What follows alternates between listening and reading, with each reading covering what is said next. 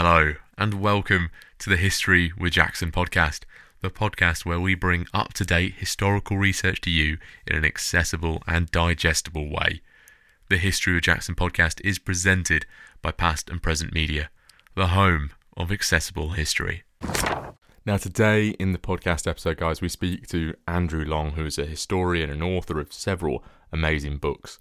And in this episode today, we touch on, you know, spies, espionage, the Cold War, Cold War context around Germany and Berlin. It's a really interesting conversation, and I learned so much from it. And I know you guys are really going to enjoy it.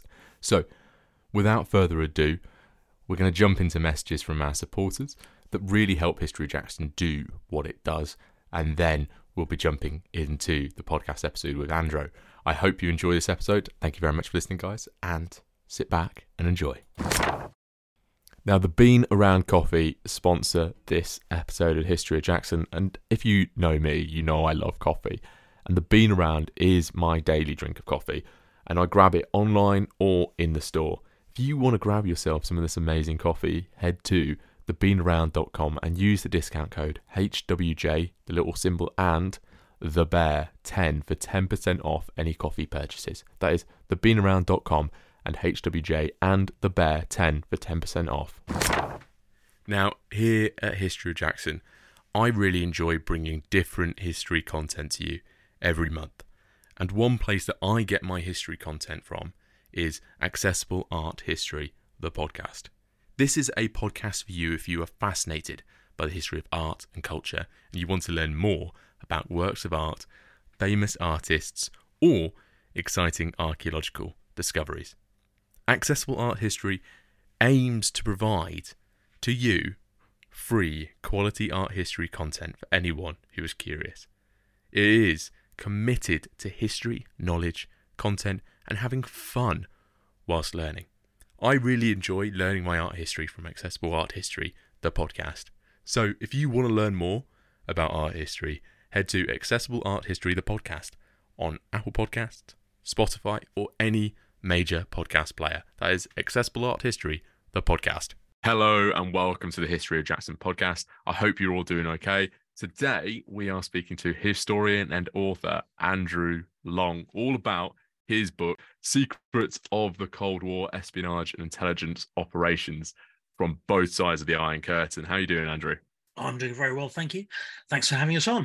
No, it's absolutely brilliant to speak to you, and I, I really, really enjoyed this book. So I'm, I'm looking forward to really getting stuck into the different topics that you touch in it, uh, and and helping everyone learn more about this secret dark arts of the Cold War. It's a it's a fascinating area. I mean, you, when you start to scratch the surface and see what was going on for such an extended period of time. Um, you know, most wars, thankfully, are very short and sharp. Um, the Cold War lasted for four, dec- four decades, and the stuff that was going on in the background throughout that time was really um, intense and not really understood by the general public because most of it was un, you know in, in the shadows. It was the secret world. So um, i had a lot of fun trying to unearth some of these stories. And also what i found really interesting was how they a lot of them were interconnected um, and that sort of got my me questioning trying to understand how it all fits together. So yeah. And you can definitely tell whilst reading it that you really enjoyed uh, writing and researching for the book. But I, I just wanted to ask you firstly what was your inspiration for for writing this book? Well i sort of um, began writing um, for about 2015 2016 that time. Um, started off as an, like an amateur armchair historian and then i started making some notes and then i thought oh, okay hang on a sec this could fit together in a book. Um, and pitched it to a couple of publishers and they said yes amazingly.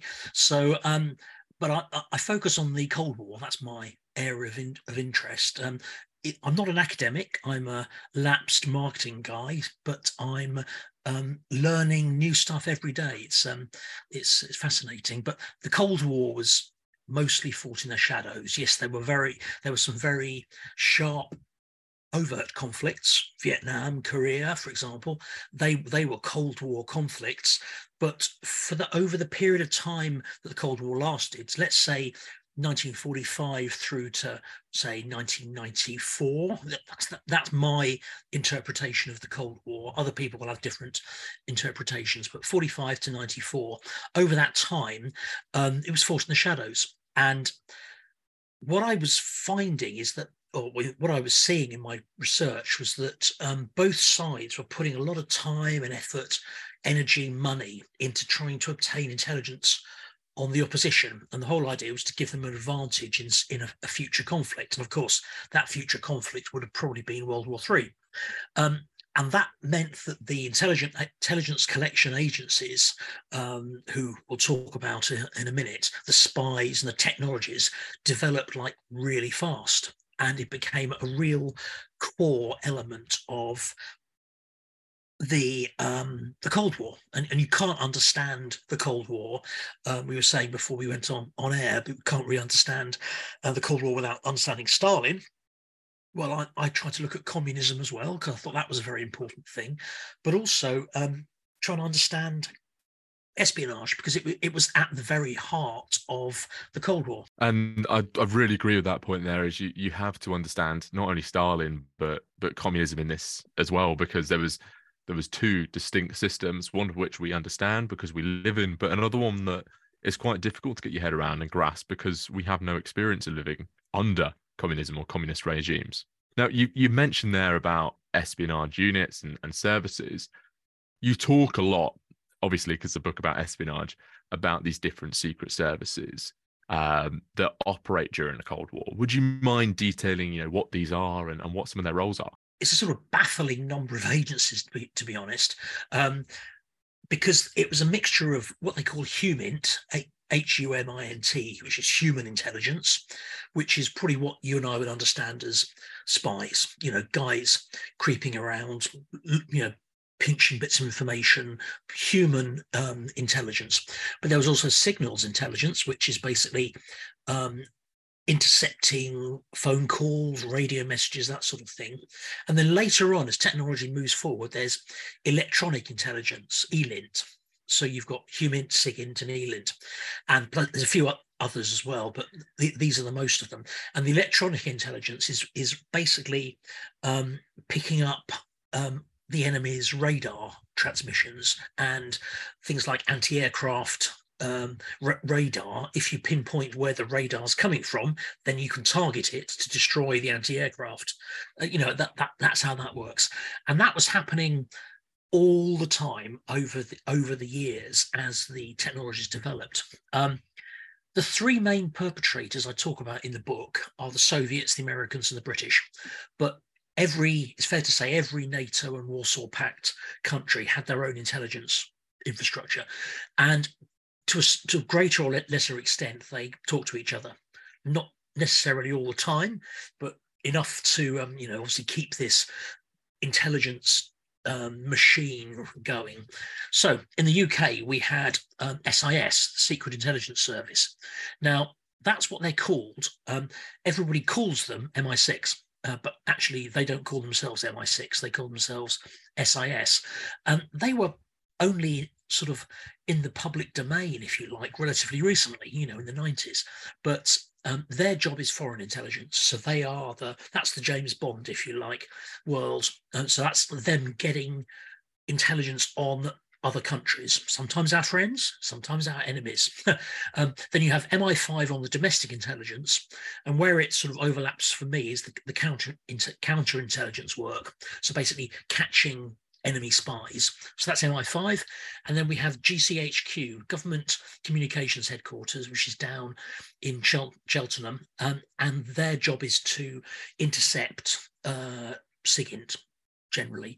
ELINT tends to be a military task. So basically, you have um, people tracking enemy electronic emissions. And so that's more of a military thing rather than a, a, a pure intelligence. um, in parallel with the spooks, there was a huge military, in, there is a, a, huge military intelligence operation run out of the, of the uh, Ministry of Defense. So there's, there's a, a massive organization there. Um, in the US, they had the CIA, um, on foreign intelligence. Most people be familiar with that. The FBI on domestic and again counterintelligence, so similar parallel to MI6 and MI5. And they had the NSA, which is um, the uh, National Security Agency on SIGINT. Um, and it, a very similar setup. There was a parallel military structure, um, but a load more. I mean, the Americans have so many different agencies looking at different bits and bobs in the Soviet Union, um, the most famous intelligence arm that you everyone will have heard of is the KGB, but it was only called that from 1954. Um, it went back uh, as far as the revolution. So 1917, they had the Cheka, the C-H-E-K-A, um, and that was set up, and they were responsible for internal security primarily, uh, repressing the civilian um, population keeping them under control, uh, suppressing any opposition quite brutally in many cases, but also responsible for foreign intelligence. Um, so, as I say, they were formed in 1917. And then over the years, um, as Moscow reorganized and as the, the power bases shifted, so did the um, name over the door. Uh, NKVD, m- many people would have heard of. Um, OGPU, NKGB, MGB, all these different initials, pretty much the same organization with perhaps different people at the top, a slightly different emphasis, but it was the same core um, Chekist uh, organization. And then, um, well, the NKVD in particular were, were responsible for Stalin's brutal purges. Um, uh, and the effort, the intelligence collection only really settled down after Stalin's death, and Khrushchev was maneuvering himself into the top spot. Um, Stalin liked to ensure that his intelligence officers never got too comfortable. That was the uh, one of his um, biding um, objectives, and he deliberately built conflict into the system. Um, so he established a parallel intelligence agency led by the military, which was the GRU. Um, so what you ha- had was the GRU and the KGB. Let's call it the KGB because it's easier than remembering all those other acronyms. Um, and they fought over territory, they fought over agents, and they fought over secrets. Um, and this went on right through the Cold War. Um, after the collapse of the Soviet Union, um, the KGB was split into two. So they have this SVR, which is um, the foreign intelligence, and they have the SS, FSB on domestic. Um, and the GRU, uh, it's now called the GU, um, pretty much carried on. they carried on quietly in the background. It should be remembered um, that uh, Russian President Vladimir Putin was a KGB officer. Um, and there's a famous expression that once a Chekist, always a Chekist.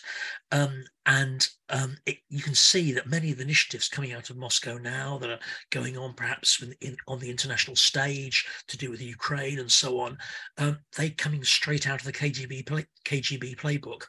Some of the techniques date back to, to the Cheka, which is extraordinary, but that's that's really how this um, intelligence landscape is relevant to, to, to today and what I find most fascinating there is that just the the sheer confusion within that Soviet system of, you know, who's who's looking after what, whose agent is whose, and so on. Um, and I, I just want to ask, you know, why were these two different agencies operating at the same time in in different nations like the UK and the US? What's um amazing is yeah with all that chaos with that conflict going on um that they managed to achieve so much um so that, that you know, I mean that's one of the striking things that that, that I I see um basically the KGB and the GRU operated all over the world um in the US and the UK and they competed and they fought over assets. Um in theory um the KGB was the more senior of the two, they they would normally win an argument uh, for resources or over an agent. But um, Stalin ravaged his society at all levels government, um, industry, and the KGB, and he purged thousands and thousands of officers. So the the, the, the people doing the purge in turn got purged. Um, and that took out huge um, levels of um, expertise. So when that happened, the GRU were ready in the wings um, to take over the agents and the networks. So that was quite an important sort of uh, redundancy, if you like. Um, and then also, in terms of redundancy, when a network got broken up, when the counterintelligence people did their job and arrested all the, the agents, it helps to have a second agency in the wings.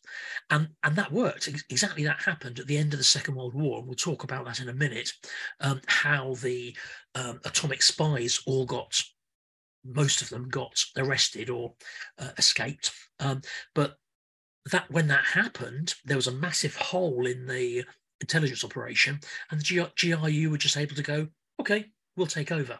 So that, that's how it worked. And it's, it's great that they could work together kind of in a way to to make sure those gaps are filled so that you're not losing out in those intelligence battles not sure they you worked. What... To, not sure they worked together, yeah. but yeah, but yeah, they, they, worked in. Let's say they worked in parallel.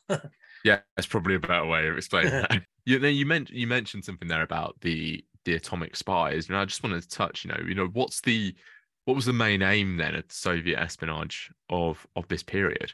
Well, uh, as I think I might have said, it's all about gaining an advantage over the competition. That, that that's what it was all about, and that could be prior notice of plans. What are they? What are their intentions? What are they going to do?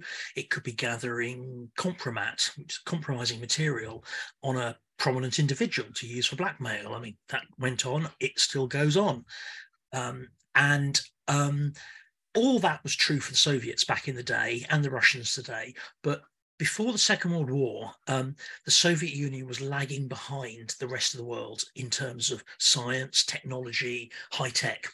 They were living through this disastrous central planning. Um, the five, the, you know, the infamous five-year plans had created this huge, lumbering, inefficient monster, producing lots of things that nobody needed um, at the wrong time. I mean, it was just a complete disaster. Um, as the Soviets got further and further behind in, around the rest of the world, storm clouds were beginning to gather. Hitler was doing his thing. Um, it was all beginning to sort of brew up. And Stalin realized um, at some point in the perhaps the late 30s, um, certainly as the, as the Second World War began, that this planned economy that he'd built with huge human cost, enormous human cost, was not going to be up to face the challenge, challenges ahead. So the only way for him to progress or even survive was to steal the technology from the more advanced Western countries, and it was a it was a smash and grab raid. It was it was as simple as that. Um, so what he did was going back to the 1930s, started to build these networks within all aspects of Western society: industry, science, technology, politics, economics, academia, and the military. And agents all in those sectors stole secrets and passed them back. And we've got the whole um, issue of motivation, ideological motivation, and that sort of stuff. Um, but you know, it was a, already a mach- intelligence collecting machine designed to level up the Soviet Union's um, ability. During the Second World War, the biggest secret out there, even bigger than the uh, breaking of the Enigma code, which um, many people might have heard of, was the work being undertaken by the Manhattan Project, the um, the project to build the atomic bomb, which was a enormous concern, but one that was done under the most extreme secrecy you can imagine. Stalin, however, learnt the project was underway and knew he had to be part had to have that information. So through these efforts to penetrate in particular politics and science and academia, he was able to learn all about the bomb as it was happening, almost you know live information. Um, I think when they did the test, the Trinity test in the um, desert in uh, 1945, the, the precursor to the um, Hiroshima bomb, I think he learnt about the results of that bomb only a few days after it happened which is extraordinary um, to think that sort of level of, of knowledge. But anyway, um, he was able to um, learn about these secrets as they happened in Canada, in the US, in the UK, um, yeah, as they were happening. And it's it's fascinating as well that, that that level of information is able to travel from the middle of America and Canada right across to to Moscow with that such an astonishing level of speed. Mm. And there's yeah, and there's and there's vast amount of information there. You know, you've you've got dossiers, you've got documents. How was these how were these agents able to feed back this information then? With the atomic spies, you've got a really challenging thing because the information they're talking about was so complicated. It was it was so cutting edge that only perhaps a few people in the world could actually understand it. So you try to get that uh, being passed down a chain. Yeah, that was really tough. The way they did it was um, built a structure. So it's all about structures and, and infrastructure. So basically, the the the key agencies, the KGB and the GRU, they were rep- represented by a resident in the foreign country, in this case, the, the, the, US, there was a resident and he, he was like the head of station or station chief. He'd be based in the residentura, which would normally be in an embassy or consulate. Uh, in the states, there were uh, there was the embassy in Washington, and there there was various consulates around the country because it's so big, and basically gave them intelligence stations all over the country. Fantastic. Within these residenturas, there'd be what's known as legal officers. So they'd be working under under cover, under diplomatic cover, things like trade attache or cultural attache, and they would uh, so they'd have diplomatic protection. Um, and there would also be illegal officers. So these would be living under undercover in the community without any of those protections. These legal and illegal officers would recruit agents and they, they recruit them from all different parts of society as we've said and the um, the officers would in effect be the agents handlers there's lots of vernacular that that, that sort of crops up in the world of espionage um, uh, sometimes it's it's quite interesting to try and keep track of it all. Um, now, the em- embassies, they'd have the means to communicate with Moscow by radio or by um, coded telegrams or diplomatic pouches. So, you know, a diplomatic bag or a diplomatic pouch could be a massive box, it could be a shipping container, um, but it has diplomatic protection. So, as part of international law, it, it cannot be intercepted. And that means that information and then material, that's important, can be shipped from one place to another completely protected by diplomatic uh, um, convention. And so um, with our atomic spies, yes, you had these incredibly complicated formula and information, but you also had samples of radioactive material that were smuggled smuggled out, and that they they they they, went, they were taken and put in a box and sent via this diplomatic pouch. It's extraordinary, um, and so these um, agents would also have couriers who, who would be uh, go-betweens. Um, so, for example, you had um, somebody working in the desert in Los Alamos, and there'd be a courier who'd travel to perhaps Santa Fe where they'd meet up, um, either meet up and have a cup of tea together, or they'd you know have a covert meet somewhere outside the town. Information would be passed the scientists would go back to Los Alamos, the courier would disappear back to Washington or wherever, um, and that's how it that's how it went. Um, they'd sometimes have uh, clandestine radio, um, so really high-powered, high-tech uh, radio transmitters, and they'd also use clandestine communications such as microdots. So basically, you get a sheet of paper, it gets reduced to, in effect, the size of a full stop, and then that that can get glued into a book in, on a particular page, a particular line, and then they remove the microdots and using like a microscope, they could uh, read the information. So it's very clever techniques, and that's what's known as tradecraft. Now, a lot of these names I, am talking about, like tradecraft, and uh, uh, that's the language of Don, John le Carre um, in his spy books, and it's really interesting how words um, that he came up with in fiction have been adopted by the actual real spy world. So tradecraft is, is a classic example. But anyway, that's the techniques they use to talk between an agent and a handler. So it could be a little chalk mark on a uh, lamppost or a drawing pin on a bus shelter. That would tell the um, the agent or the handler that something needs to happen or I need to contact you, blah, blah, blah.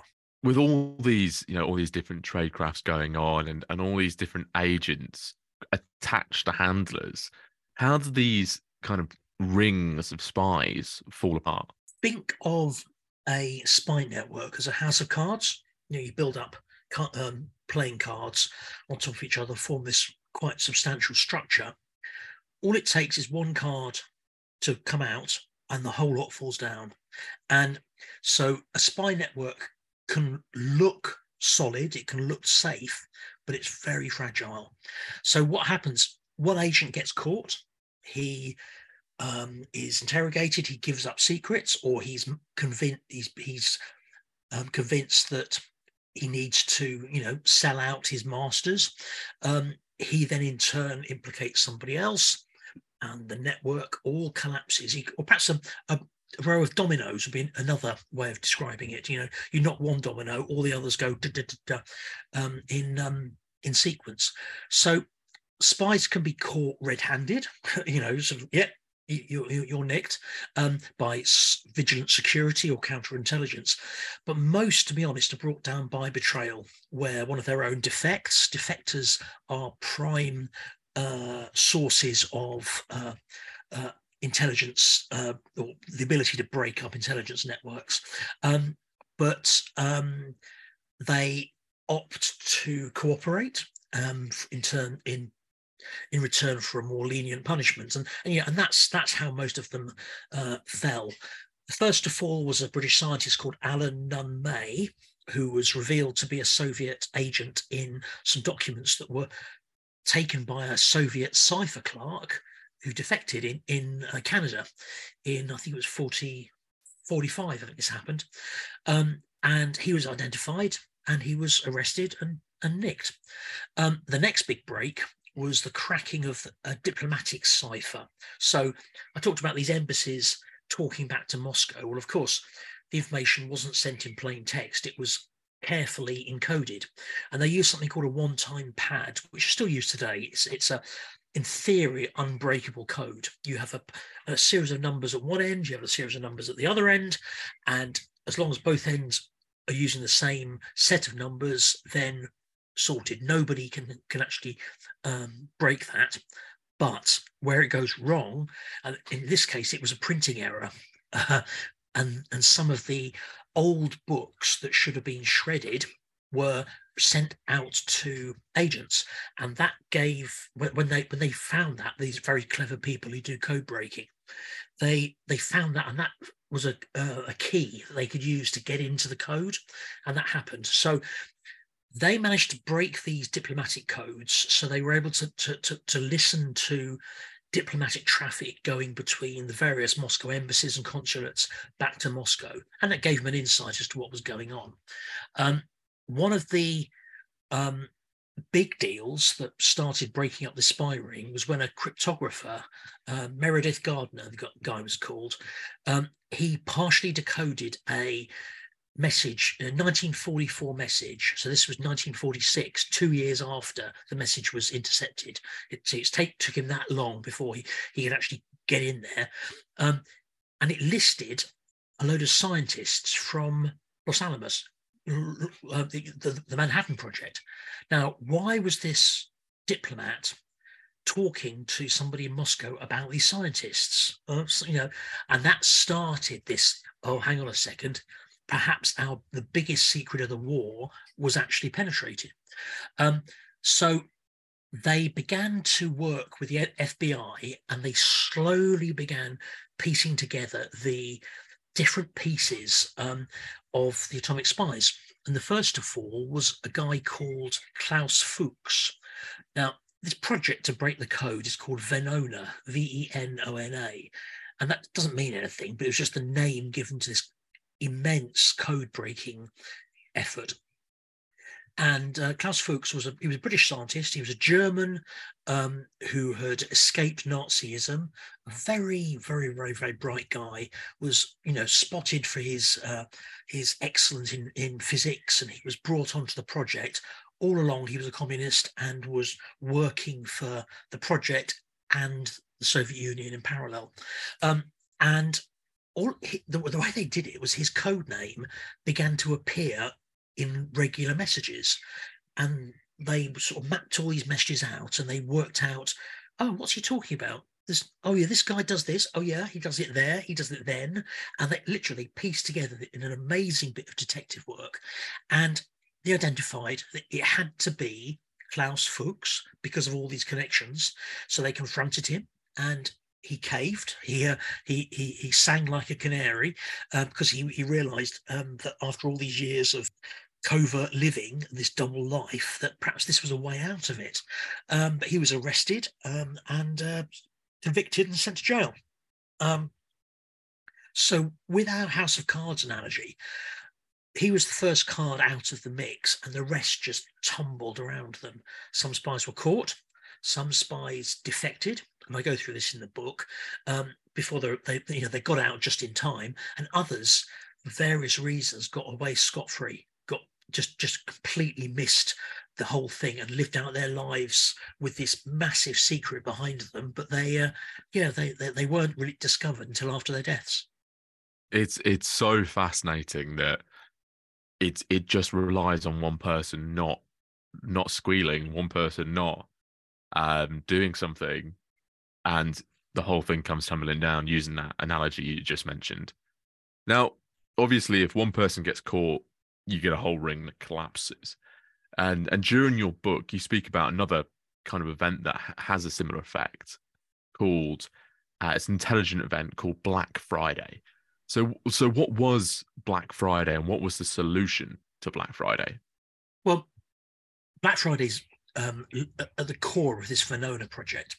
So they were they were um, intercepting diplomatic traffic, and that was going on between 1942, I think it was, and 1948. And uh, this was going on, and they were collecting thousands and thousands of, messages.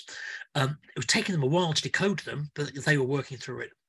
Then on Friday, the 29th of October, 1948, all of a sudden it went dark overnight. They changed, the Soviets changed their codes. Somebody had told them that um, the West had broken their diplomatic codes. So what do they do?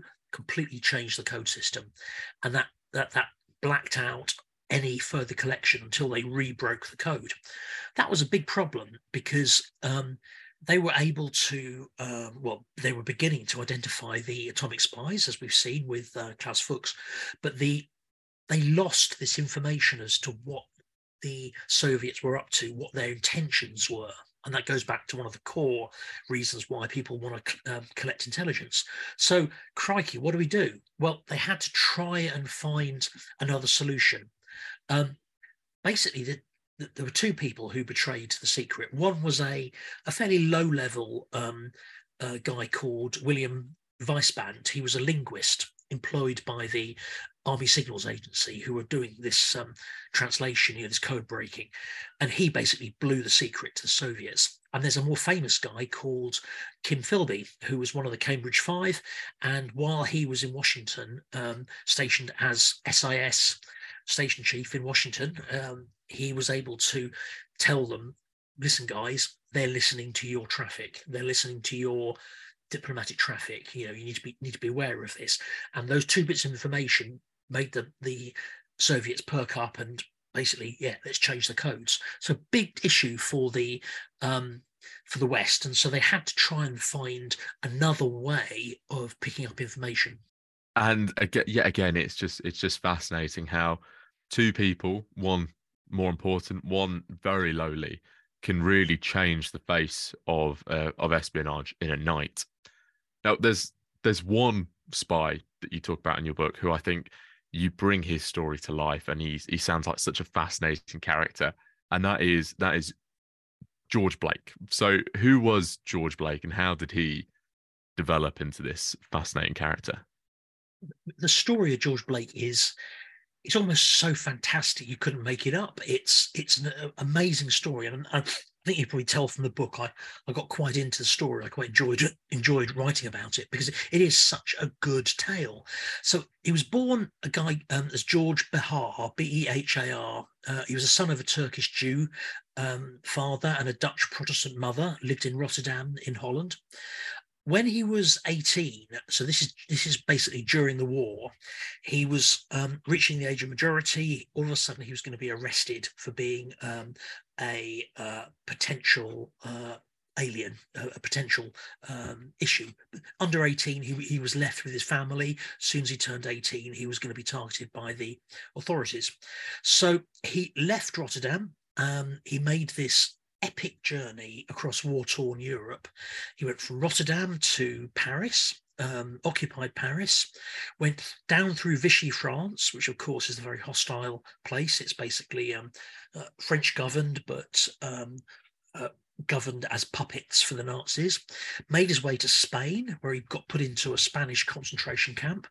He managed to get released from there, found his way to Gibraltar, and then caught a, a boat from Gibraltar back to I think it was Liverpool he came into. Um, an epic journey. Two, you know, he was 18 years old for goodness sake.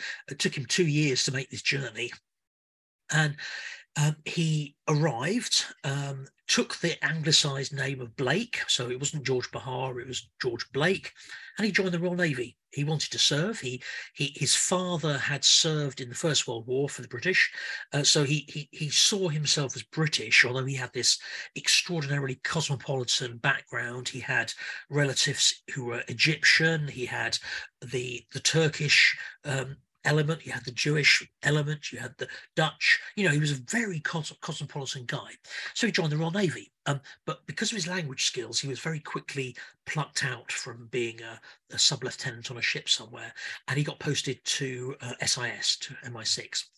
Um, and he basically spent the war uh, working for the Dutch section. Um, then he um, was, as they moved as the Allies moved uh, towards Berlin. He went to Holland and operated there for, for SIS again. And then he went to Germany and, and operated there. After most of his colleagues were demobbed, he uh, decided he would stay on to become a full time intelligence officer. At this stage, he's a loyal uh, British intelligence guy. You know, that yes, he's got a cosmopolitan outlook more so than his colleagues. Yes he didn't go to the right schools and that sort of stuff but you know he was he was having this career and they sent him off to learn russian which was obviously a very useful thing. You know learning russian he's an incredibly uh, talented man. How does this man who considers himself british is is such a loyalist how does he become a double agent then? Um well his first posting so they, they teach him russian and then they decide to send him to, to Korea. so the typical sort of um, uh, British government logic. Um, so he basically was posted to Korea to the to the Seoul embassy um, under, under, diplomatic cover. So he was a legal resident, if you like, uh, to use the terminology from before. But his job was to try and gather intelligence on Russia and China. It was a really difficult job. I mean, he was he, he had yes the Russian tra- uh, language training and he had some basic training, but he, was basically thrown in it, and I think he had had quite a hard time there because um, gathering intelligence on both those both those nations was really difficult, especially from where he was uh, positioned. So when North Korea, uh, backed by the Chinese, invaded the South in June 1950. Um, Seoul was overrun and um, Blake was captured. The, the, the, British didn't evacuate their people quick enough, and they were captured and they became prisoner. Um, and he had an awful time. I mean, the, the conditions were appalling. Um, they they were force marched hundreds of miles in um, terrible weather conditions. Many of his um, compatriots died. It was it was brutal, but over that time he had a sort of epiphany. He he became a convert to communism, um, he was aware of it. He was interested in it. He'd shunned religion um, in an early age, but he sort of latched on to communism as perhaps a new religion, if you like. Um, and eventually, um, he was in a, a, camp in North Korea. He, um, he offered his services. He said, I, I want to speak to the, the Russians. And they sent some people in there and they had some conversations. And he, he basically voluntarily offered his services. I work for British intelligence. I want to work for you. And it was as, as simple as that. After Stalin had died, they managed to get these guys released. So he he came back to the UK in 1953, again after this amazing journey journey from North Korea all across the Soviet Union, all across Europe. Anyway, he, he, got back and was welcomed back into the SIS fold. He was, you know, welcomed back as a as a sort of like a um, almost a hero because he'd endured uh, and survived this experience. Began his career, career again, and while he was doing that, he was passing all his secrets straight to the Soviets it's it it's such a fascinating tale the you know going through all these experiences as a young man and as an agent, uh, and then converting, you know, and believing this new kind of religion. But it kind of highlights one thing for me, really. It highlights uh, this this British system and and its disjointedness. Yeah, how does the British intelligence system work at this time? Because it doesn't seem to be working quite so well in George Blake's case. No, uh, well, it's working very well for George Blake um, simply because um, he was able to um, work under the radar. Basically, the system um, was run on the old school tie principle uh, or the old boys network. What school did you go to? Ah, oh, yes, my people know your people, sort of thing. It was like a gen- gentleman's club. And you know what one a man's word is his bond that, that, that's how it was run although Blake was a bit of an outsider, he was always thought of as a bit foreign. Um, didn't he didn't go to Eton, he didn't go to Oxford. You know, he he'd had this education of in, an incredible exposure to the world, far more than many of these guys had. But he was all a bit, he was just a bit odd. So he was an outlier. He he wasn't one of the guys as such. But he carried on. He, he now had this new family that he was working for. Um, and basically, the Soviets they saw this creaking system and they exploited it. They exploited it fantastically successfully.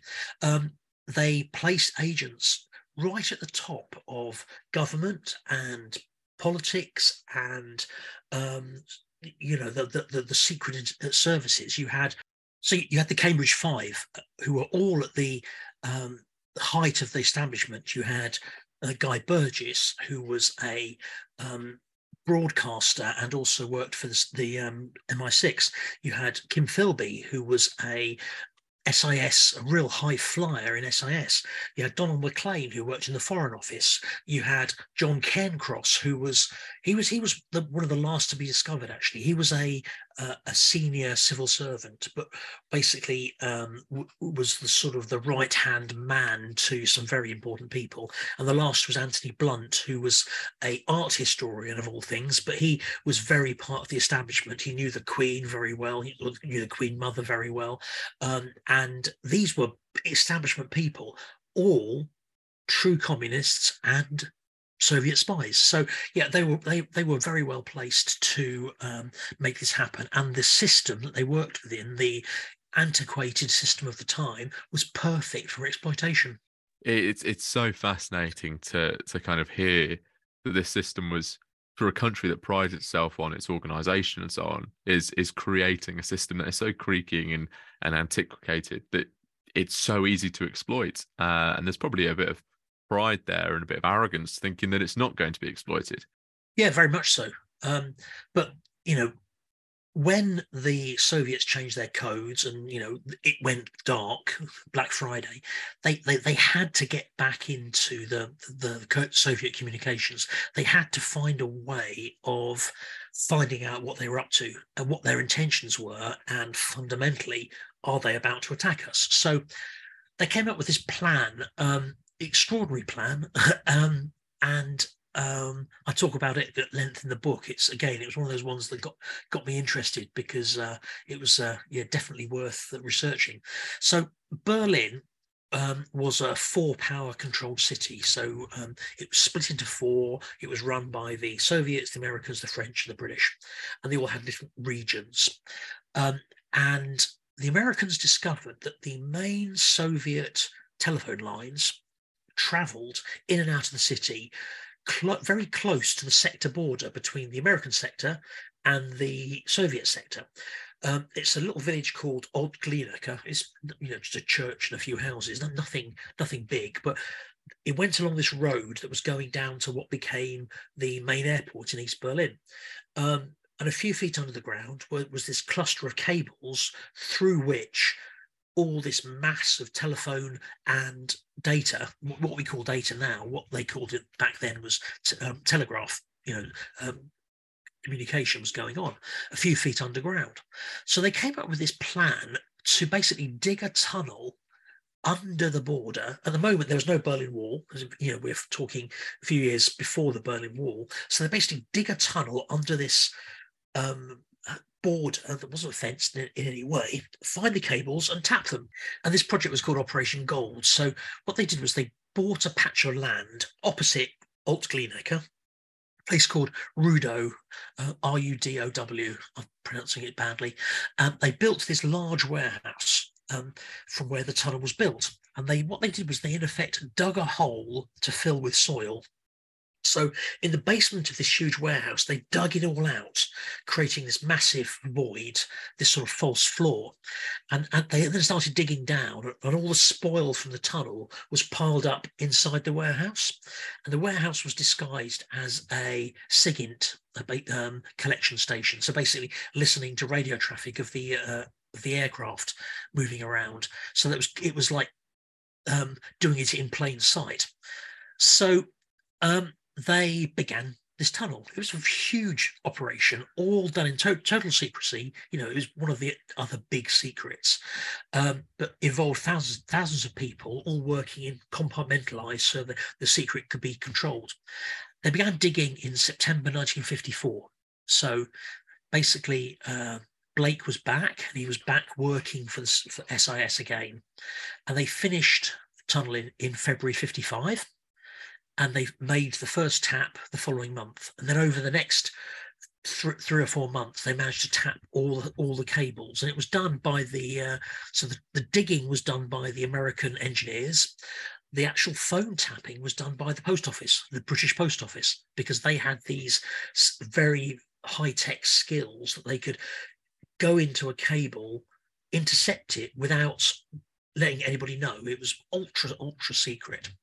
Um, anyway, so the mess, the phone calls and these telegraph messages all of a sudden started flowing in by the thousand. Literally every phone call was being listened to, and they had banks and banks and banks of tape recorders. They also had uh, basically um, machines that would um, interpret the telegraph messages. So it was basically streams of data that they had to then try and decode. And they had this massive operation in London um, and in Washington, D.C., where the information would be processed, it would be transcribed, it would be translated, it would be decoded, analyzed. It was, it was huge. And this operation went on and on and on. Um, the um, irony behind the whole thing is that Blake had betrayed the secret of the tunnel to the Soviets before they dug the first spade.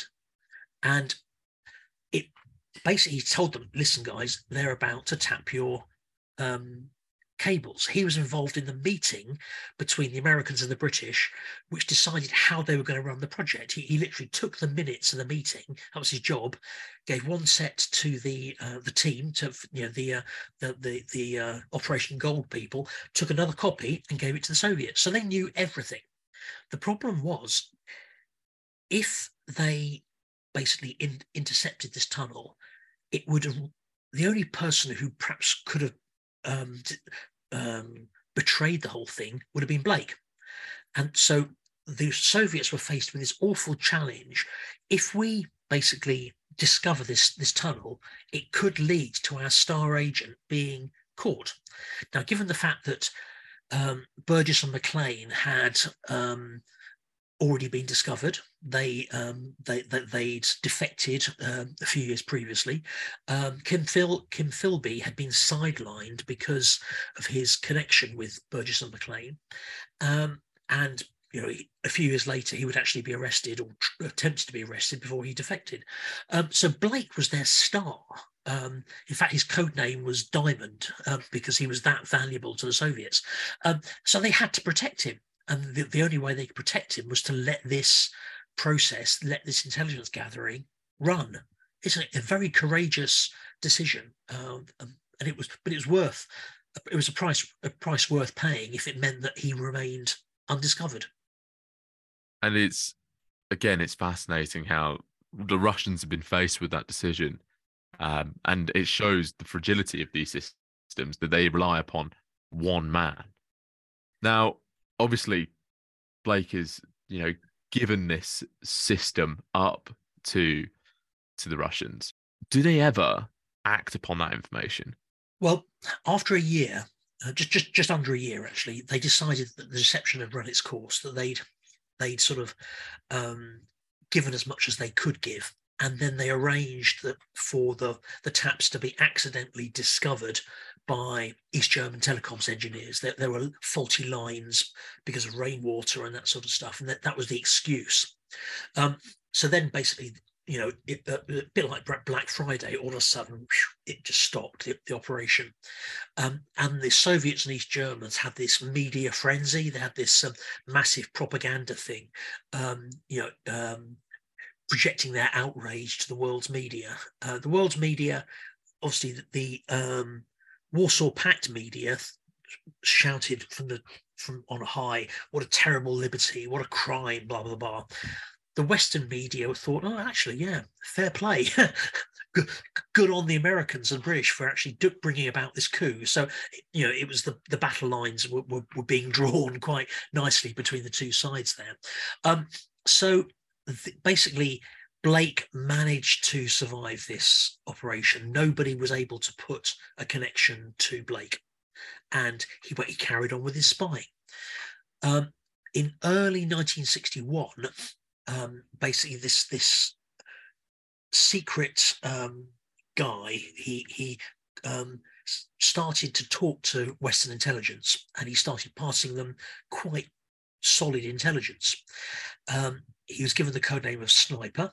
Um, and he he began to suggest that there was a agent within SIS, and an agent was within uh, the Admiralty, the, the the the Royal Naval Admiralty. Um, and what happened was they started to do some investigations. George Blake was cleared. He was, you know, there was no suspicion about him. Um, and then in early 1961, this guy Sniper decides, I'm going to defect. And so all of a sudden, it, chaos breaks loose because this, this guy's um, basically defecting. And very soon, they begin to um, put Blake and the tunnel and other other incidents uh, that he betrayed together. And all of a sudden, again, very good detective work. They began to put the pieces together, and Blake increasingly went in, um, became became a suspect. Um, he was basically arrested uh, he was sent to trial um, and convicted in, in May 1961. And he was sentenced to this extraordinary 42 year sentence, which at the time was, I think, the longest sentence anybody had, had ever given. Um, so we got this guy who started off in, in Holland as an 18 year old, had this amazing adventure um, across Europe, then became a spy, went to Korea, got captured, converted, and then all of a sudden now he finds himself uh, as in prison the story doesn't end there, uh, which again is part of this fantastic story. He escapes. He escapes from Worm, Wormwood Scrubs in October 1966. Extraordinary story.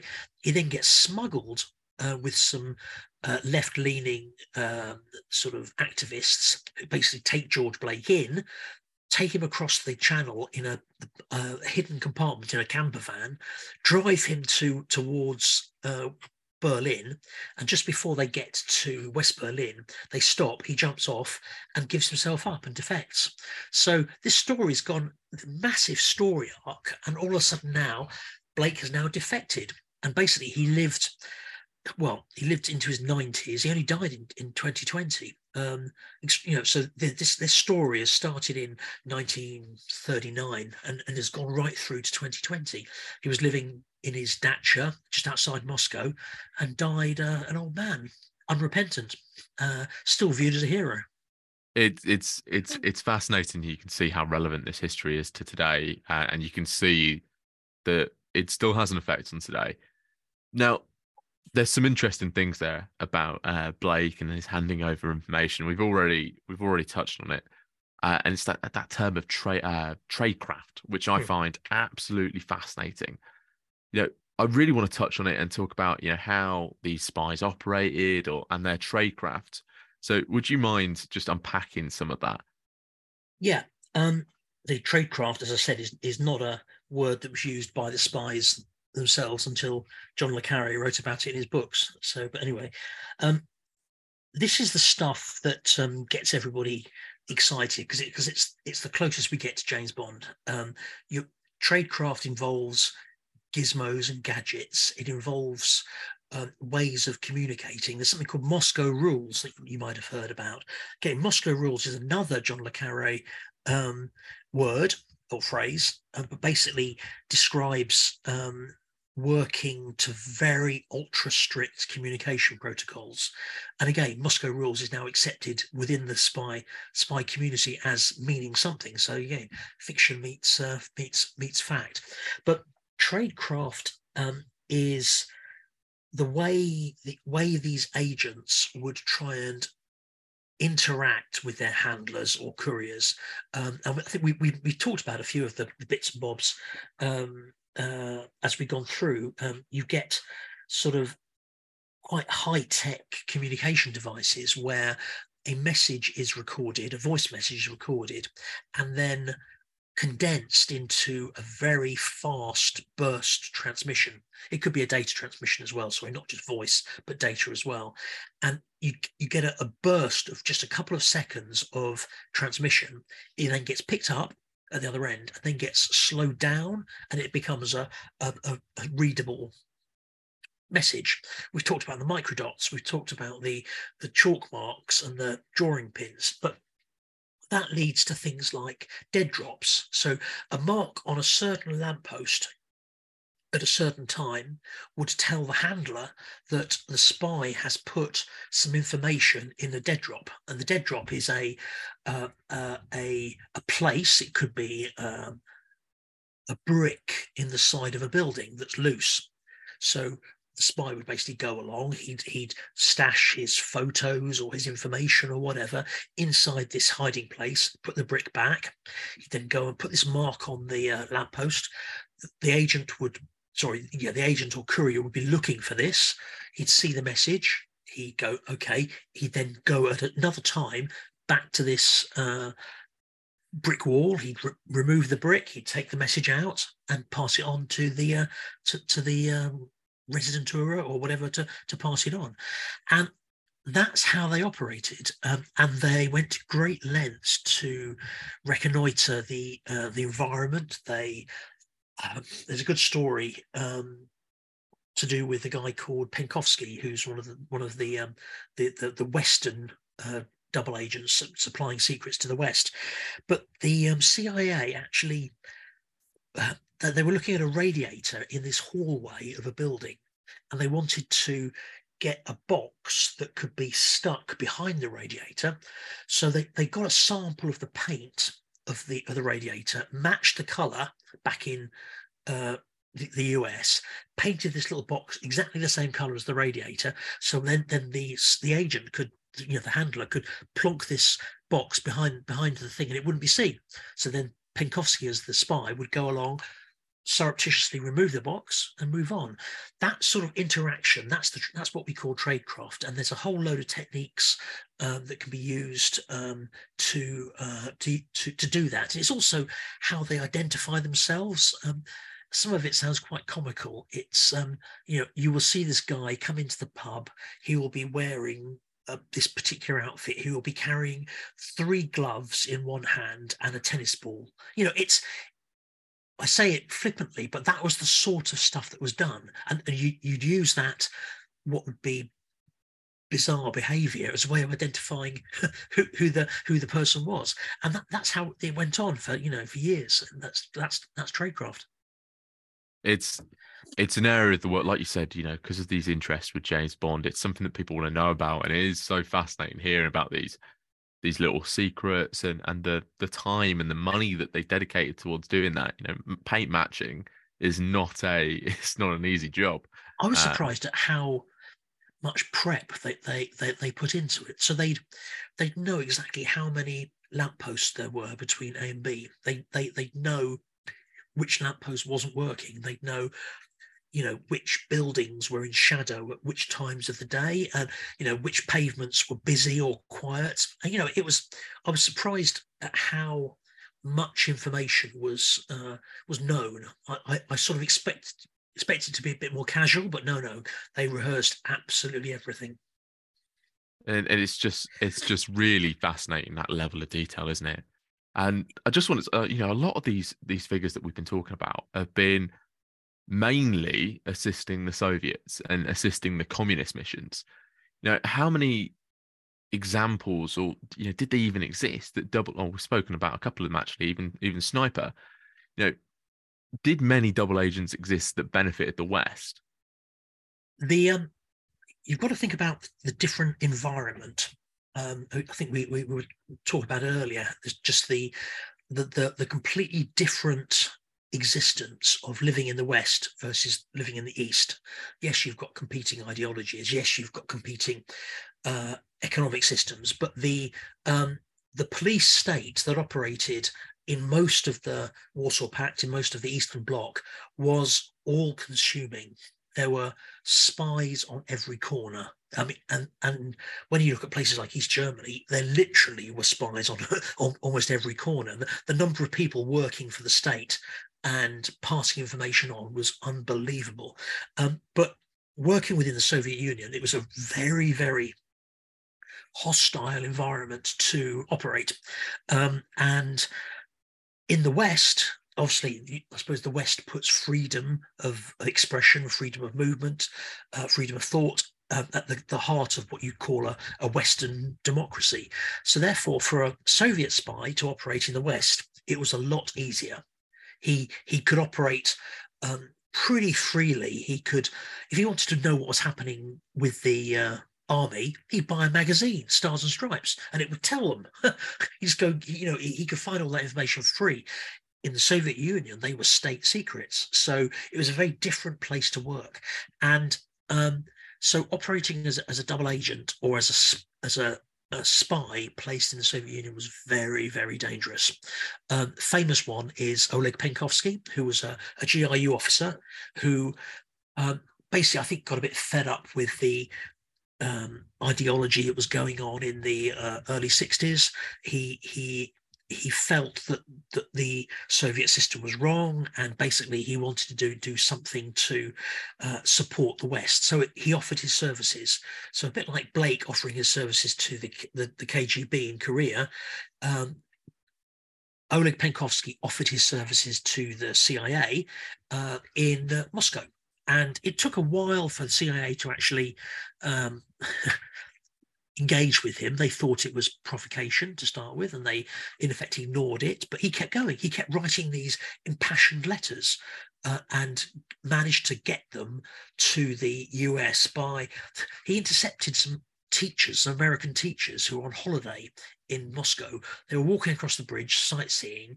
He heard they were speaking English. He went up to them. Just think of the danger involved in this and said, Will you please pass this letter to the CIA? And then walked off. Um, and then eventually that they, they took it seriously. They sent a courier, a guy called Greville Wynne. And if you've seen the film, The, the Courier with Benedict Cumberbatch and a few others, um, that's all about Oleg Penkovsky and Greville Wynne. Um, so they sent a courier out to him and they began this dialogue. And he was prolific. He was passing information across on a epic scale, um, he was unstoppable. And so much so, they almost had to tell him to slow down. But he was, no, he was passionate about uh, trying to defeat communism. So much so that during the Cuban Missile Crisis, um, he was able to uh, basically provide Kennedy with information on how these missiles that were based in Cuba worked. So, so basically that the Americans could understand what sort of timings they were dealing with, how they would load it, all this sort of stuff. Really important intelligence. So Penkovsky was at the heart of that. Um, and Greville Wynne was his courier, they went back and forth. And Penkovsky, in his duties as a GRU officer, actually was able to come to Europe and to the UK. And um, this sort of went on and on and on um, up to the day where basically Penkovsky was was discovered, and I think he was just over prolific. He he he put himself out there too much, and was discovered and was went through a show trial and was executed. Simple as that. Um, Greville Wynne was also arrested, and he went through a show trial and was imprisoned, and eventually came back on a spy swap. So, um, yeah, working as a spy in that Soviet bloc was very, very dangerous. Now, this was a fascinating conversation that I had with Andrew, and it was the first half of the conversation I had with him. If you want to listen to the second part where we talk about context of the period, talking about Germany, the Berlin blockade, and how to find Andrew, where to get his books, and the discount that he has on offer, listen to part two with Andrew where we discuss all of these things. But if you don't head to that, thank you very much for listening, and I hope you enjoyed this episode with Andrew.